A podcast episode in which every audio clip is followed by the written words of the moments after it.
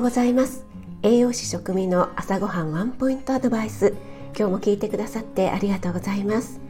朝ごはんメニューの食材を一つピックアップして栄養について短めにお話ししています。お出かけ前の支度中移動中に耳だけ傾けていただけると嬉しいです。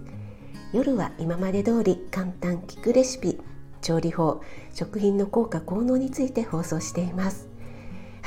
え昨日ブロッコリーとほうれん草のビタミン C 残存率のお話をしましたが食材としてのブロッコリーをまだ取り上げていなかったので今日はブロッコリーについてお話ししたいと思います。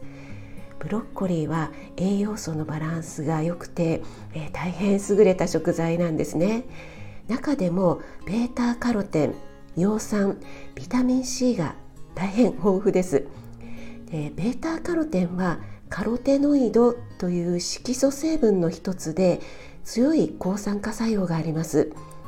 またブロッコリーは β カロテンの他にルテインというこれもねカロテノイドの一つの色素成分なんですがこのルテインも豊富です。でこのルテインがんを予防する効果があることで知られているんですね。コメントでもブロッコリーをよく食べていますっていう方が多くて皆さんね健康意識が高いんだなって感じました。はい。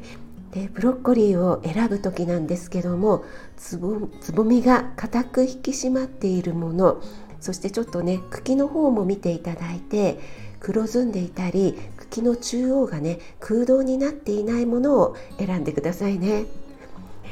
あなたが美味しく食べて美しく健康になれる第一歩を全力で応援します。フォローいいね押していただけると嬉しいです。3月27日土曜日今日も良い一日となりますように。お仕事の方は気をつけていってらっしゃい。